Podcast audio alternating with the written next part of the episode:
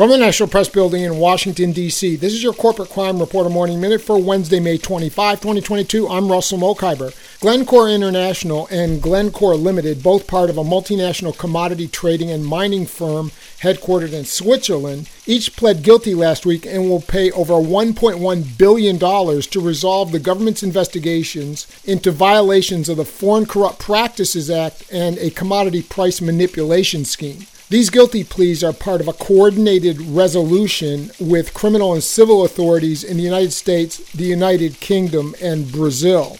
The rule of law requires that there not be one rule for the powerful and another for the powerless, one rule for the rich and another for the poor, said Attorney General Merrick Garland. The Justice Department will continue to bring to bear its resources on these types of cases, no matter the company and no matter the individual. For the Corporate Crime Reporter, I'm Russell Mokhiber.